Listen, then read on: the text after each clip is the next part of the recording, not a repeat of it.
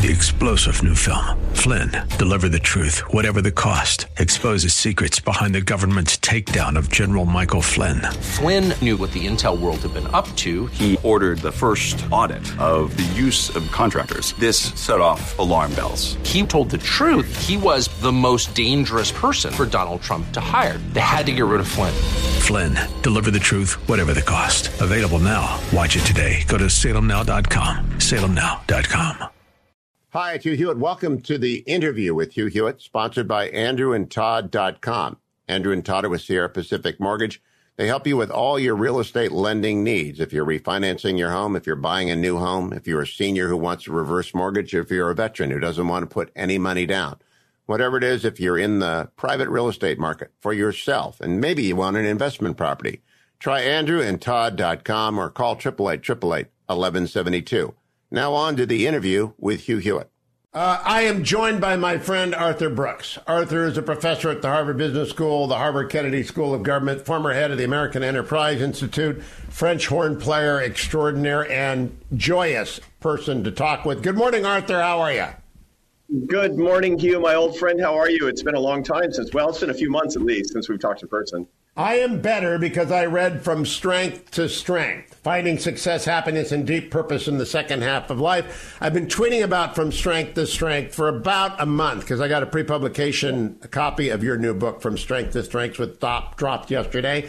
It's number six on Amazon. Number six, which is pretty amazing for a book about getting old. And Arthur, I just got to tell you, you nailed it. And I'm going to I'm going to go here, there, and yon in the book, but tell me generally, are you uh, surprised by the react? Number six at Amazon for a self help book, which is not really a self help book, is pretty impressive. Yeah, I was. I, I, didn't know what to expect, quite frankly. I mean, I wrote this book over eight years, and it wasn't research; it was me search.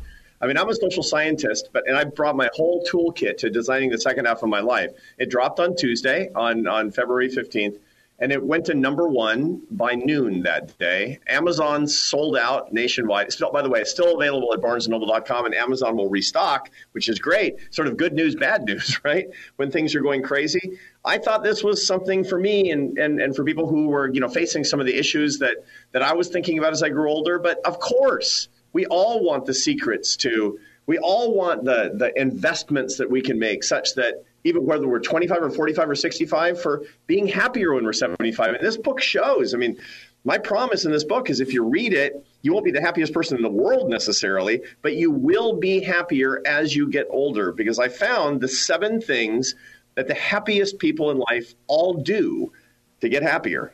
And lay it out. And you also, well, I'm going to not give away too much of the book. I want people to get it, but I also want people to understand it's not just for those approaching 50 or 60 or 70. If you have a parent who you are helping or a grandparent who you are helping to adjust to the second curve, which we'll discuss, have you heard that children of aging parents are buying this book for them, Arthur?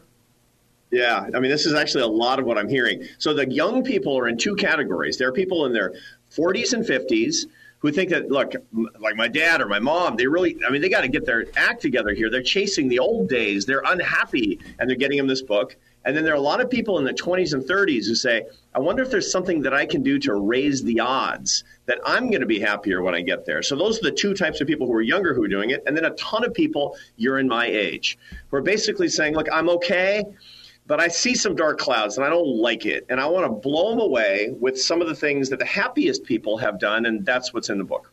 Now, I, there are many places to start, but I want to start with your Huck Finn moment, uh, the falling right. tide moment. And I call it your Huck Finn moment because, my goodness, if you didn't have the story, you'd have to make it up. But it's, it's true. I believe you. Tell people about the falling tide moment. Uh, yeah, sure. I mean, this was uh, it was years ago. I mean, I grew up in the Pacific Northwest. I grew up in Seattle, Washington, and and I was enthusiastic. I was a I loved fishing. I mean, it was really what I wanted to do with all my time. And I took my paper route money and bought you know reed, rod and tackle and, and books because we didn't have the internet back then. And uh, and and I, I used to go to visit my aunt on the Oregon coast, and I said, you know, what I really want to learn how to do is catch those big fish in the ocean off the rocks. And so I went the first day and did that. My my mother, who was an artist in the Pacific Northwest, snapped a picture of me unhappily catching nothing. I mean, no bites nothing. I mean, it's like it was the craziest thing. And I was there for two hours with no bites, and an old wizened mariner from the from the from the local town called Lincoln City. He goes walking up. He said, "Hey, kid, I've been watching you." I said, "Yeah." And he said, uh, I mean, these days, some old guy says that and he gets arrested. But anyway, he said, I've been That's watching. what I immediately thought, by the way. If you're approached by an old guy today, he's going away in the car. But go on. I know. It's like, somebody call the cops anyway, but it was all good. He said, he said, you, you're probably not getting any bites, right? And I said, no. How'd you know? He says, because you're doing it wrong. So what are you saying? What do you mean I'm doing it wrong? He says you got to do it during the falling tide when the tide is going out fast. That's the only time the fish, fish are biting. He said that doesn't make sense. The fish are all leaving. He says no, no, no. When the falling tide is happening, when the water's going out, when everything's going away, that's when the game fish and the plankton are going crazy, and the bait fish, I mean, and the game fish bite everything, and you'll catch all, everything you want. So sure enough, he says it's half an hour from now. He has his line too, his rod too. We put in our lines right when the falling tide starts, and we're pulling them out one after the other. I mean, it was a blast. And you know, half an hour of this, thirty fish later, you know, we're we're, li- we're sitting on the rocks. I don't even know this old guy. He lights up a cigarette and he's getting kind of philosophical. And he said, "You know, kid, there's only one mistake you can make during a uh, during a falling tide." I said, "What's that?" He said, "Not having your line in the water." That that is so great. That's on page 190. It's one of my five checks. There's only the one mistake in life is not having your line in the in the tight. Now If you go on to bad, write. Yeah, this this there is a falling tide to life. You continue the transition from fluid to crystallized intelligence. We'll come back to that. This is an intensely productive and fertile period. It is when you jump from one curve to the other. So the falling tide of life. Give us the age bracket, Arthur. So the falling tide to life that people typically find is that they're in the, the, the prime of life. They're they're economically pretty successful, or at least they're doing okay, better than they were before. They're in pretty good physical health. It's like 36 to 52, something like that. But they're noticing they're less interested in their job than they used to be. Maybe they're losing some of the kind of the fine edge. Some of the young people are coming in, and and it's just not as fun as it used to be. And you know that's a tell that there's something going on in your skills, but it's really a tell that something is going on neurologically for us, and, and which was pretty much unknown not that long ago. It's kind of like I don't know, maybe we just get tired of things, maybe we just burn out. What's going on is that you've got a first kind of intelligence that goes up like crazy in your 20s and your early 30s, and it starts to decline in your late 30s and 40s and that's when people start to feel burned out and start to seeing young kind of young bucks with more energy than them. And and they start to feel kind of unhappy about what they were doing. But the good news is that that's just a period between your first success curve your first intelligence and your second intelligence. Because you get a second wind. You do i do we all do if you know where it is that's the falling tide the old old stuff is going away but the new tide's coming in and the fish are going to bite if you're willing to look for that next curve Now, what I want to stress to people, From Strength to Strength is the title of the book, From Strength to Strength. And we've already hit the lunch rule of seven mentions per segment. Arthur's going to be around the next segment, and he's going to stay around for the interview with Hugh Hewitt. So you'll hear From Strength to Strength a few more times. But when I went to dinner, uh, to brunch on Sunday with my old friend Mark Roberts, uh, pastor buddy, and his wife, and, and the fetching Mrs. Hewitt, I described to him the two curves, and I said the key takeaway is fluid intelligence, crystallized intelligence. And I said, I'm never going to forget this because you, whenever uh, Ian Forster said, you know, you're being influenced when you say I might have written that myself if I'd had more time. I would never have written that, but I wish I would have written that because it it is the perfect description of what we're talking about. Expand on fluid versus crystallized. Okay, so for the longest time, psychologists have noticed that people tend to fall in one or two kinds of genius. The first kind of genius is kind of the Elon Musk genius. It's the, the, the Mark Zuckerberg genius, where pretty early on you come up with these eye popping inventions, new ideas nobody's ever come up with before. This tends to happen in your 20s and early 30s, but it's very rare that it happens beyond your late 30s and your, and your 40s. And so these people tend to peak early and fade early as well. Now, there are guys like Elon Musk, who's you know kind of an outlier, but most people, entrepreneurs like this, and we all have kind of a version of this. They noticed there was a second kind of genius that came really late. These were historians. These were the great master teachers. These were the Dalai Lamas out there, who basically much, much later they developed this this preternatural wisdom that they were able to share with a lot of people. Well, it took a little while before research caught up and said, actually, we both get, we all get both curves. Your first curve is your innovation curve, where you can solve problems faster than other people and work harder than other people. Later on, you get your teaching curve, where you have a lot of knowledge and you know how to put it together and explain it incredibly clearly to other people. So think of like early on, it's your inventor. Later on, it's your David McCullough. It's your historian. It's your master teacher. Interestingly, and your alma mater, the you know Fair Harvard, my employer today, that the best teaching evaluations go to professors over 70. That's not because people feel sorry for them. It's because they have the most crystallized intelligence, your teaching intelligence. It screams upward in your 50s and 60s, and it stays high in your 70s and 80s. And if you've got your marbles, even into your 90s. If you're trying to do what you were good at at 30, you're going to be frustrated at 60. You need to jump from the fluid intelligence curve to the crystallized intelligence curve, learn these new skills, adjust your career, adjust your job, and be happy. And have a plan to do it. I mean, Arthur, if there's one thing that people will get from strength to strength, is that this is not a haphazard transition. I've told everyone I've got a contract through uh, my 72nd birthday and the second two more presidential elections, and I intend to retire from the radio at that point. And I hope to become the special envoy to Northern Ireland, which doesn't require uh, confirmation because you get to live in London and Ulster. But whatever happens, I got a plan because I am not going to, yeah. you know, fall over dead in my chair. Not doing some things like going to New Zealand for two months. There are some things I want to get done. But you lay it out. You've got to make this plan. I made this plan years ago. You made this plan years ago. I can't believe you planned to leave AEI 10 years after you got there, but you articulated that before and you drive it home. You have always had a plan. Right. And, and this is the thing about being a social scientist. One of the beautiful things, I mean, there's a lot wrong with getting it, being a PhD social scientist. You suffer a great deal. But, but the great thing about it is that you understand the nature of being able to manage yourself if you, if you so choose. I mean, it's a little like a, a, surgeon taking out his own appendix. But, but I wrote this book because I wanted to lay, I wanted to understand the science so that, you know, my talents and my emotions and my feelings were not going to manage me I was going to manage them and I was going to play to my maximum strength so I can love more, I can live more, and I can be happier according to what I do well. And when I was doing this research, I mean, this is an eight year research project that was in a bunch of notebooks. And Esther, the, the fetching Mrs. Brooks, looked at it and said, you, you can't not publish that. What are you going to do? I mean, you're, you're actually not going to share that with anybody? That's not right. I published this book after I had written it for myself. Oh, it, it's, it's going to serve a lot of people very well. Uh, pop quiz. Name me five friends not named Esther who are you are close to in your life. Oh yeah, no, I actually did. I, I, cultivated these friendships over the last eight years because at the beginning of this project, I had a ton of deal friends, but not very many real friends. Yeah, and this is really important. And and the difference, I mean, looking at the literature, it's enormously important because because loneliness is a killer, actually, literally a killer. So I, I, I cultivated my, my really my closest friendship with my, my buddy Frank Hanna, who lives in Atlanta. He's uh, you know he's a guy. The first time I met him years ago, he said, you know, I got a ton of friends. I don't need more just friends. You know, I need people who are going to make me holy. This is I go to. This is a guy I go to mass with. This is a guy who who asks me, hey buddy, when's the last time you went to confession?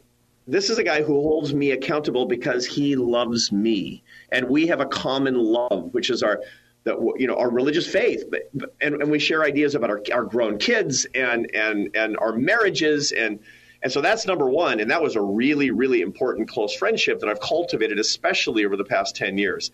Somebody else I really love out in California, Tully Friedman. He he he's the the founder of. Oh, we're coming back to him. We're coming back to him after the break. He's on my notes along with Jan Janura.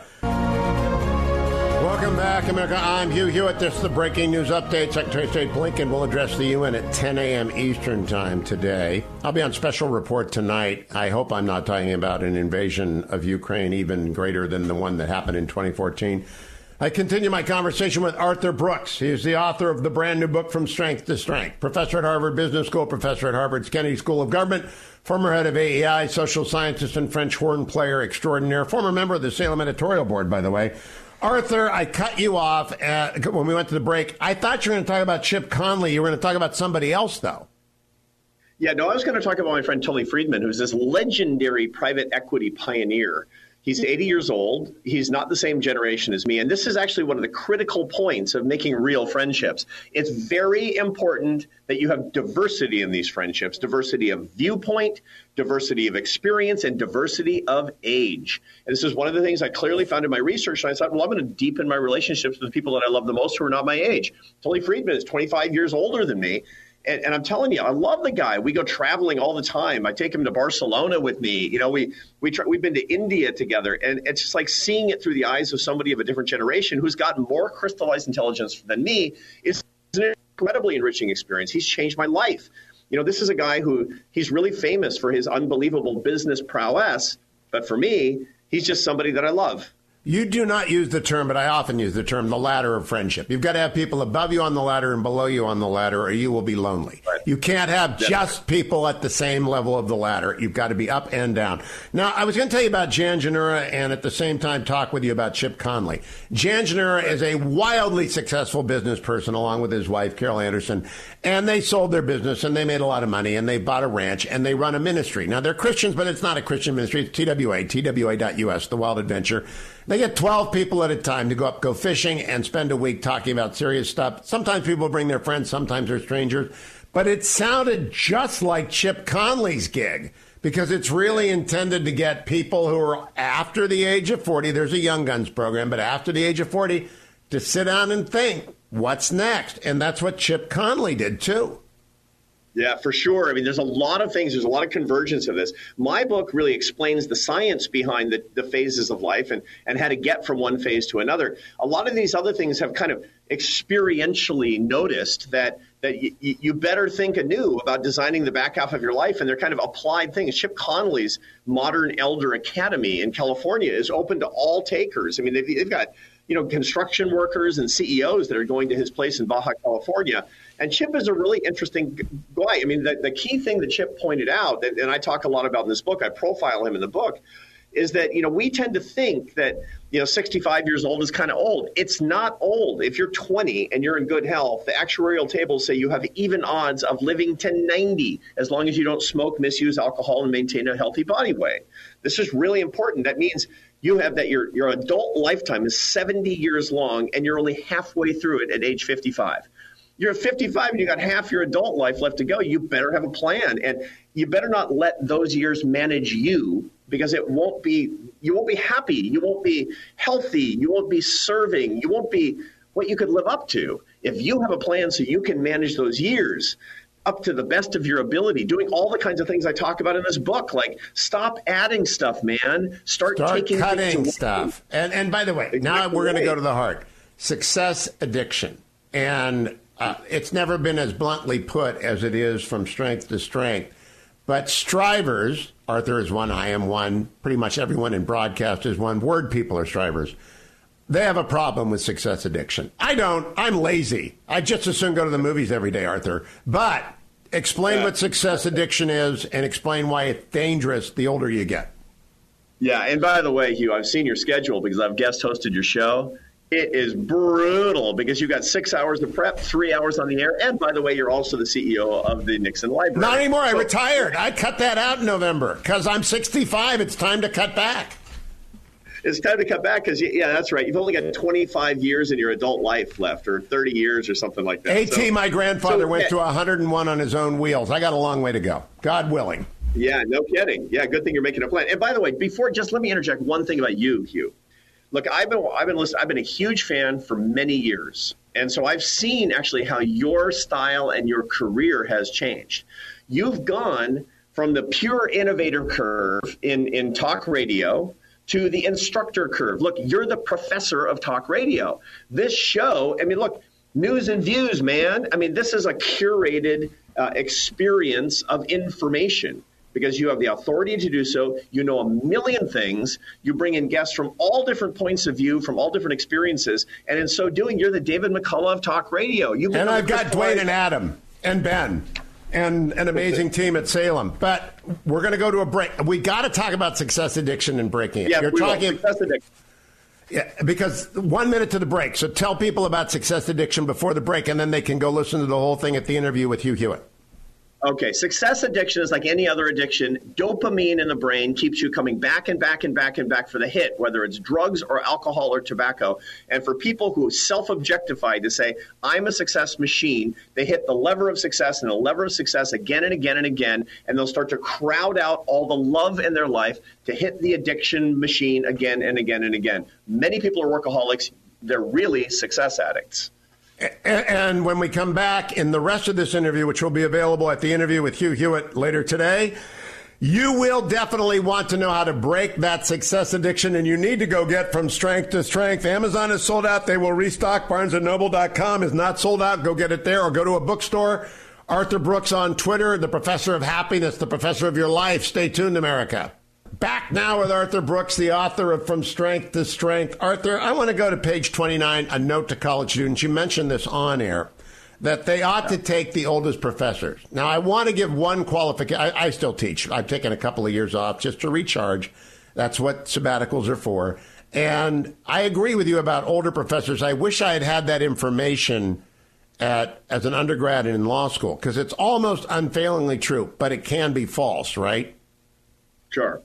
Sure. I mean, there, there are outliers. There are extraordinarily gifted young professors who have a preternaturally high level of crystallized intelligence early on. But the typical pattern, and again, these are just averages, is that you're really good at innovating and great at research as a professor early on. And then later on, you become incredibly good at explaining everybody else's ideas, harvesting the ideas from the whole field, synthesizing them, and explaining them to students so that the students can understand on the first pass. Now, having put that in there, listen to Arthur about this. Find the best, oldest professors. You got a four square box, young and old, good and bad. Find the good old professors and at least have one every semester. Now, Arthur, let's go to Thomas Aquinas and the Dalai Lama. You and I right. are the only two people who can do an interview and say, we spent a lot of time with the Dalai Lama. We got that going for us. I did it in 1996. You did it much more recently. He's the same guy then as he was when you talked to him. But I want people to understand while there's a lot of Buddhist and Indian mysticism in From Strength to Strength, you're a hardcore Catholic, but you are open yeah. to understanding what it is that the East offers. Did you get any pushback from people thinking, wait a minute, Thomas Aquinas and the Dalai Lama, what is Arthur doing here? Yeah, no, I mean, people people wonder about this, and so people will. The, the, the book, by the way, is dedicated to my guru. And so people are going to think, oh, wow, he's, you know, he's studying with the masters of the East. And in point of fact, I have many teachers in India, and I go to India every year to see His Holiness the Dalai Lama. We've been working together quite intensively for 10 years. He blurbed this book. He endorsed this book, as a matter of fact. But my guru, as I explained in the book, on my own religious walk, my own development of, of the, the, the relationship that I have with my master, who's Jesus Christ, my guru, the one who leads me by the hand, is my wife, Esther she's the one who's you know 10 steps ahead of me. She leads me in paths of righteousness. And, and i call her my guru because i was studying with a, a south indian master named sri Nochur venkataraman a I'm mystic, glad you said a that. yogi. Yeah. Said he said he asked me about my wife and i said she's the one who takes me to mass every morning. She's the one who leads me in prayer in my meditation my rosary. And he said she's your guru. And she really is. And this is the connection. Look i mean there people find different paths to to find what they're looking for in their life. The Lord wants me to be a Catholic. I truly believe that. I recommend it to absolutely everybody. But the one thing I say in this book that as a social scientist, not as a Catholic, is unambiguously true is that if we deny the spiritual, the transcendental, the physical parts of our life, we will be denying ourselves the happiness that we deserve. We must, especially as we move from the first to the second curve in, in intelligence, we must be on the path towards spiritual reality, to see the bigger picture, to put ourselves in perspective. There is no other way to be happy and well by the end of life. All right, Arthur, let's deal with the hardest question. Um, there are some people out there who are listening, and they're saying, Oh, Arthur Brooks, Harvard AEI. Oh, Hewitt, Harvard radio show couple of successful guys talking about their friends and how easy life is, and they don't know it, and they go have another shot of bourbon. Um, I, I believe deeply every single person can change the trajectory of their happiness pattern today. And I'm like Dennis Prager, it's a choice. Do you get some pushback from people to say it's too easy for you? You're too, you're too smart. You're a musician. You've got Esther. You've got wonderful children. You're, it's too easy because I actually know it's not too easy. But what do you say to them? the, the first part of the book has a very, very interesting fact, which is that about half of the population after 70 gets happier, and the other half of the population becomes less happy to the end of their life. And the ones who get less happy, they tend to be the strivers. They tend to be the people who have actually been the success addicts. They tend, but Hugh, it's you and me. Yeah. It's you and me. Unless we manage our lives, we're the ones. Now, there's lots and lots of reasons for that, but the bottom line is you can be a middle class person of relatively modest economic ambition, but you're still a striver if you want to do a lot with your life. That that's really important to keep in mind. And we all have to manage these things because the dynamics of love, the dynamics of work and life, they, they it comes for all of us. We're all going to be facing these realities. And the difference between your radio show and somebody's job at the department store is trivial compared to what the big dynamics are with respect to happiness. It's about relationship. And I, I want to make sure I land there. But first, I got to ask you, what are you afraid of, Arthur? Yeah, no, this is a really interesting thing because we all fear. I'm afraid of failure. I'm afraid of failure. And I've been running on the hedonic treadmill, you know, this like run, run, run, run, run, success, success, success, because, you know, after a while it was for ambition. But after a while, a few years later, it's because I was being chased, man. I was being chased by failure about not making it. And, you know, I've, I've, I've taken my career just down to the studs four times classical musician, and I got my PhD, became an academic, and I became a CEO, and now I'm just doing this happiness enterprise. And and and every time I'm afraid, what if it doesn't work? What if it doesn't work? And I wrote this book because like you can't live this way. You no. can't live with fear. Fear and love are opposites. Perfect love drives out fear, and psychologically, neurologically, they uh, they they, they occupy orthogonal parts of the brain. Love and fear truly are opposites, just as St. John the Apostle taught 2,000 years ago. So, what's the solution to my fear and to your fear and to all of our fear? More love only love is the analgesic for the fear, is the only treatment for the fear. The, at the end of the day, you know, Jesus was asked, you know, by a Pharisee, look, the Ten Commandments, it's a lot to remember. Boil it down for me, Lord. And he said, Love the Lord your God with all your soul and all your might and all your strength, and, and, and love your neighbor as yourself. Love, love. And then St. Augustine, 300 years later, was asked, like, even two, it's too much. Paraphrase it for me. And he said, Love and do what you will. Do you want to be free? Do you want to be happy? Love so, so Arthur, having said that, I, I also want to connect the audience. Arthur Brooks has bad days, weeks, and months. You have to. And there's a bell curve yeah. and everything, including we all have a best day of the week and a worst day of the week. We have a best day of the month and a worst day of the month. We have a best year in our life and a worst year in our life. And if you've got someone sick in your life or you're only as happy as your least happy child, these are all things are true.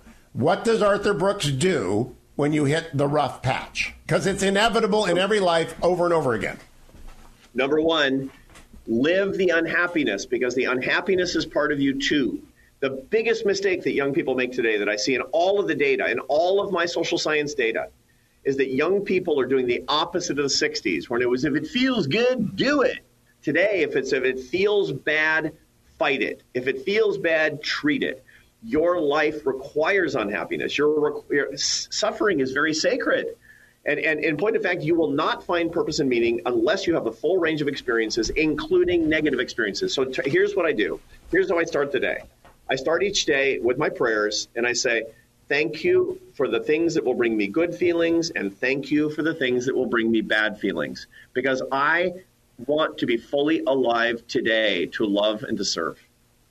That's very interesting because I begin my day based on a Martin Luther practice, the Our Father and the Nicene Creed. Then he said, "Go do whatever you want." So if Luther gives you a, a pass, right, you're you're kind of you're sitting pretty. All right, back to my notes. Um, there is a lot of suffering in this book, and I'm looking particularly at.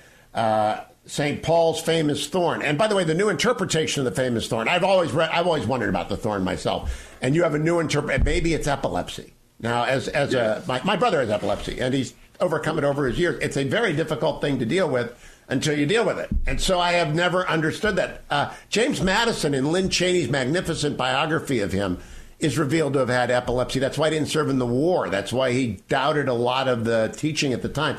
So suffering, you are right. you're a bear hug the suffering guy. Right. I am. I'm a Catholic. Look, I'm a, I'm a Christian, and and you know one of the things that to, to, Christians all understand is that suffering is actually part of life. Now, you can submerge yourself. You can turn over the boat. It can be a health problem. Don't get me wrong. Major clinical depression, uh, anxiety disorder, bipolar disorder, mood disorders, and mental illness of all kind must be treated. These are major, and, and, and we've been doing this horribly wrong in America by calling it a character issue. These are health issues. Yeah. But for the rest of us, this is part of life. Here's the interesting thing, Hugh. Happiness is not a feeling. Happiness is a combination of three macronutrients. So, food is protein, carbohydrates, and fat. Happiness is enjoyment, satisfaction, and purpose. Those are the three. If you don't have them, enjoyment, satisfaction, purpose. All right. Go exactly right. And purpose. Exactly. Purpose requires suffering. There's not one person listening to this podcast who's not saying, "Yeah, you know what? I found my purpose was you know that that week in that week in southern Spain on vacation." No, no, no, no, no, no. You found your purpose when you became ill, when you lost someone that you love, when you got fired from that job, when you failed those classes in college, when you were put to the, the test and found to be resilient. That was your sense of purpose. And and the truth is, if you try to avoid unhappiness, paradoxically, you will avoid happiness. I want to conclude uh, because people need to read this, talking about the boy in the well. You remember you saw the story last week. The boy died in the well. It's the same story. It's always the same story. I teach it in law school. Whenever a boy falls in the well, everything stops, and we try and get the boy out of the well. Sometimes successfully, not regardless of cost. We all try to get the right. boy out of the well. I think from strength to strength might get some older people out of the well if we give it to them. Do you believe that? And, and, I actually am living this experience right now with a member of the family who's just old and afraid. I mean, they're 80 and they're afraid. And people get afraid of life as they get older, as opposed to uh, happier. Do you think the book will help people at that age? That's really part of the point. I wrote the book so that you could pick it up at any point in life and decide whether or not this is a current action plan or an investment strategy. That's the idea. And you know what I, wrote it initially, not even to publish it as a book. I wrote it to you know for my own notes, and, and part of it was you know every year what I do is I, I, do my strategic plan for the rest of my life. Every year on my birthday, I do this. A lot of people do this, and I wanted to look back on this book and say where are where am I in my strategic plan? What are the things that I'm actually falling down on? What are the things that I need to do? There's a lot in this book that is a, a, plan of current action. What do I need to do such that I can diagnose the source of my fear, diagnose the source of my malaise, and actually take action right now? If you're 25, things that you can do to put in the bank your, your happiness 401k. But if you're 80 years old, the whole idea is there's a lot of research right now on what we can do to remediate in exactly this moment. And that is in the book. Last question. Absolutely. There's a trucker man or woman listening to this right now who is making $45,000 a year and is pressed by the cost of gas, who is unhappy with vaccine mandate. You know our country is profoundly unhappy right now. Maybe the most unhappy it has been in my life. I'm 65 years old. And by unhappy, I don't mean divided. 68 was worse. I mean unhappy. That trucker is part of that unhappiness. What ought that individual, man or woman, do? Now, the number one thing to keep in mind is that your happiness is proximate to you. The more you're thinking about things that are far away from you, that are that you can't control, the more that you're obsessing on politics, the more that you're obsessing on President Biden on, on these things. It's important to be informed, don't get me wrong. But the more local you get, the more control and agency that you have, and that your love can be brought to bear on the levers in your life. If you're unhappy, get more local. So uh, I'll, I'll give you my one takeaway and get your comment on, and then we'll conclude this, Arthur. Uh, I made a list of five friends after I finished from strength to strength. I said I got to work on these five. I got to make sure that these five are close and getting closer, and I'm getting rid of five because the, the demand is not worth the return, right? And so tip away, tip away. And it's not being unchristian. I will help. It's just that you've got to cut losses and add deposits. Arthur, congratulations. Are you surprised? I mean, number one on Amazon? You've been there before, but are you surprised?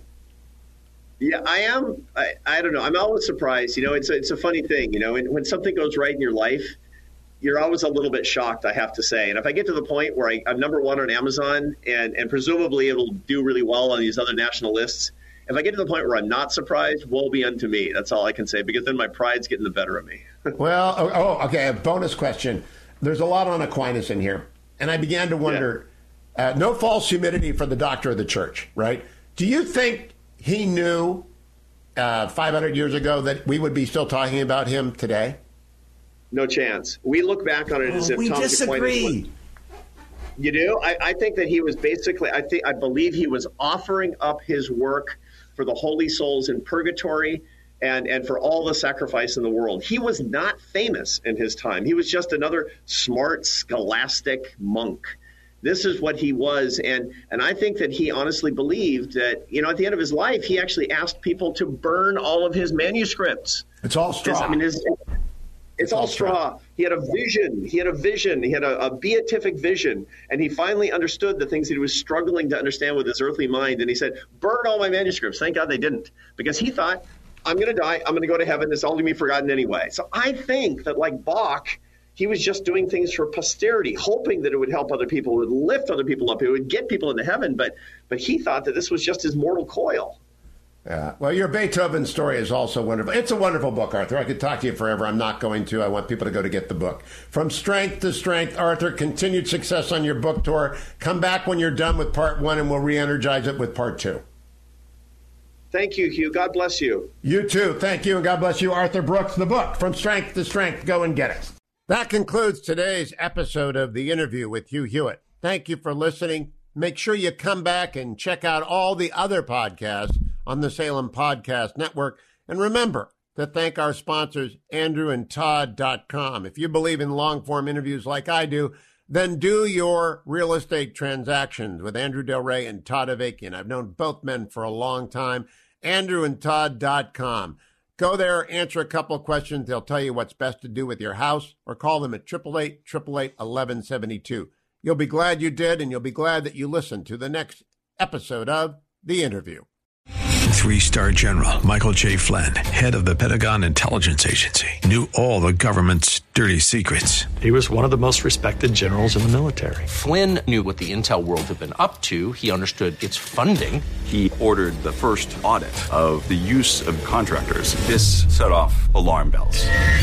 The explosive new documentary, Flynn, Deliver the Truth, Whatever the Cost, uncovers the facts behind this scandal. Flynn told the truth. He was the most dangerous person for Donald Trump to hire. I find out the worst enemy that I'm going to face in my life is right here in America. They took my assessment and they wanted me to change it. And I was like, I'm not changing it. They had to get rid of Flynn with in depth interviews, archival footage, and never before seen personal records of the man behind the headlines. I just felt like I was drowning. Flynn, deliver the truth, whatever the cost. Available now. Watch it today. Go to salemnow.com. Salemnow.com.